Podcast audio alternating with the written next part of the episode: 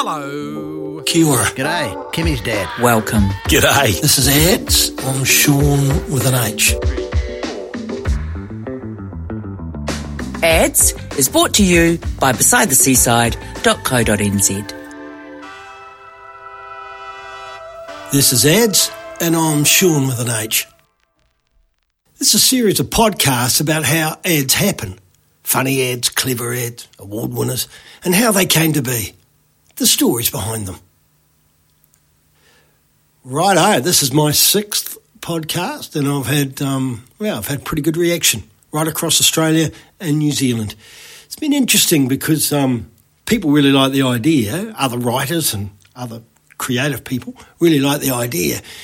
But what they do is uh, I say to them, well, yeah, great, send me the story and, and, and let's have a chat about it and, and have you got the ad? Well, that seems to be the biggest stumbling block is that a lot of these ads that well, they've got great stories for, but they haven't got them. They actually haven't got the ad. And while we might be able to do one or two without the ads, it kind of helps that the ad is in there so you can kind of reference it. So, but still, you know, keep looking, keep sending them to me, keep sending me some ideas, and, and, and let's see if we can make one for you. In the year 2000, I started work at um, the Australian Radio Network in Sydney. I was a group creative director of the network, but a lot of our work came out of Sydney, almost like 60%. The same year, I was introduced to a hardware chain in Sydney. They were called Clark and Walker. They had three stores, the main one being in Cammeray, North Shore. And it was just before the big chains started to really dominate. And even though this was a Mitre 10, it was still privately named Clark and Walker. The bloke who owned it was Bob. He was classic big hardware. He was a big bloke, loved his rugby, and we got on really well. He was always prepared to give creative a go, and that, that that's what I loved him because he was a big fella and he was a hardware bloke, and yet he was down to earth. And you'd look at me and he'd go, "Oh, right, right, yeah, yeah, yeah." He loved it. He loved the creative process. He said, "Yeah, yeah, let, let, let's let's." Did you hear that? Got a new dog, George. Well, it used to be called Jack. Bit of a puppy. I'll just get him outside because he could bark at anything. And, um, well, he's looking at me now and he thinks, oh, he wants to play. And, you know, he doesn't understand that this is, these podcast things, George, are very serious. You can't just be playing with the ball, barking willy nilly. So, out you go. Go on. Right, you know. There you go. Take your ball with you. Take your ball with you. Back to the hardware shop. Sorry about the intrusion from George. Back to the hardware shop.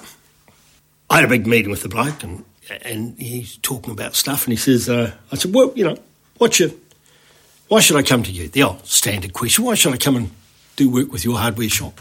He says, "Service." Uh, the dog's back. Look, I, you know, he's a distraction. I'm going to go put him in the garage. So I'm talking to him about his hardware store, and I said, you know, what, what have you got? You know, why should I come and do some work with you? He says, service. We have the best service when it comes to hardware. Now, if you're a creative person, the last thing you want is that ser- service thing. It's a given. Service should be a given. You don't walk into a shop and not expect service. So, and a lot of clients will do that. They'll say, oh, you know, we've got wonderful service. And you look at them and go, well, that's what I expect you to have. I expect you to have wonderful service. It's not a reason for me to come and visit your shop or, or use your service. It's just service isn't enough. That's what I'm paying for. So I'm always a bit sceptical.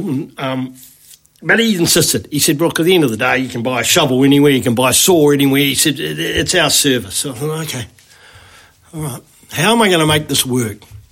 So what I decided to do was to do secret phone calls. And I'd call the store with a problem and see if I could find someone in the store to solve that problem. And of course, you know, I'd take them and edit them and, and turn them into radio commercials. We'd cut initially a 60 second ad and then would cut it to 30 to get the frequency up. So I never wrote scripts. and I would hire actors right across Sydney, some top actors, and um, I'd book them for an hour And, say, and they'd walk into the studio and I'd go, um, right, well, your garden gnome has lost a finger. We're going to call this hardware shop and see how you go. See, see what solutions they can offer. I had a young kid in there who, yeah, young kid just wanted to build a billy cart. He was brilliant. He was 14 years of age. I got him to actually phone the store. We found a woman there, served at the counter, who'd built a billy cart. She, she just told us how to do it. You told the young bloke how to do it. There's also another one there for a fish tank, which is the one I'll share a bit later. I voiced it, and I was new to Sydney, so excuse the Kiwi accent in the middle of Sydney. That's something about Sydney, though. They don't. The New York of the South Pacific, as long as you can do the work, they don't give a stuff where you come from. Couldn't care less. Other parts of Australia, maybe a little more, but Sydney couldn't care less. As long as you could do the work and you had a bit of an accent. So, this voice about the fish tank and how the pump's gone, I voiced it. Play the ad in a bit. But it was really interesting. I'd bring some actors in, and that, as I said, some top actors. beautiful thing about talent base in, in Sydney, there's an immense amount of top talent. And when I didn't give some of them a script, they would go, well, "Where's the script?" I said, "Well, you know, we haven't got a script. This is this, here's the scenario. This is what I want you to talk about." Now, some freaked out, some couldn't handle it, but some were brilliant, and some were. So the, the whole campaign went for a long, long time, and uh, won some awards. It won the Golden Stylus.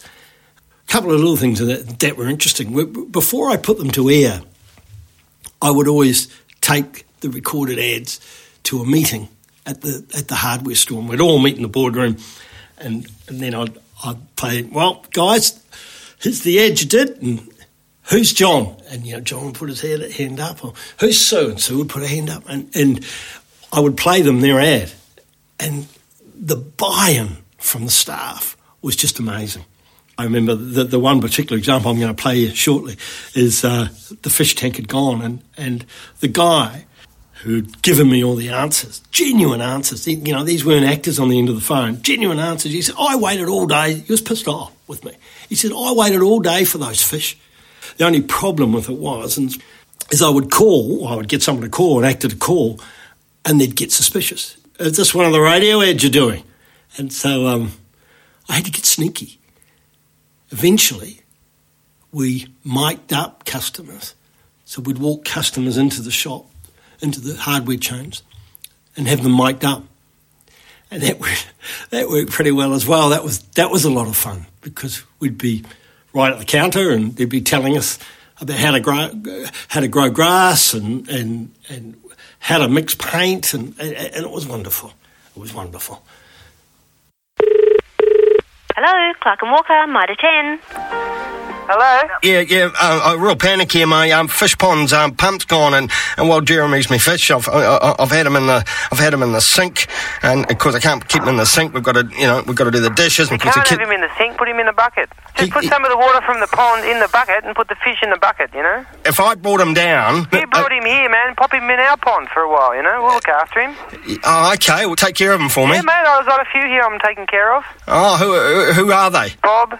Felicity and their babies. Yeah, so it'll take me like 20 minutes. Yeah, whip him up, man. Or have you got an esky or something? Uh, an esky? Yeah. Put him in an esky. Is, is, he too big? Oh, no, no, he's probably big enough for an esky. Yeah, yeah. put him in that, you reckon? Yeah. Hang on, Jeremy. Hang on. Sorry. You're talking to the fish? Yeah. Bring him in, man. Bring him in, quick smart. Well, look, I'll talk to him in the car. What are the name of those fish again? Bob and Felicity. Thanks, Mark. I'm on my way. Real problems, real solutions. Clark and Walker, Cammeray and Hornsby. The campaign was very successful. As I said, it won a Golden Stylus Award, which was always pretty exciting for me. But one quick footnote after about three years, four years, the client calls me in. He says, This campaign can't go on. I, said, Why? Why not? It's successful, it's working. He says, People have started going on holiday and dropping their fish off for us to look after. I said, wow, that's pretty cool. That's pretty cool, Bob. There, I think you can look after their fish while you've gone on holiday. You've, um, you're owning them when it comes to hardware. By the way, Josh from voicemedia.com.au puts all these together for me, and uh, he does a great job. If you're looking for a sound engineer and want to work with a top bloke, get in touch with Josh. He's at voicemedia.com.au. Ads is brought to you by BesideTheSeaside.co.nz.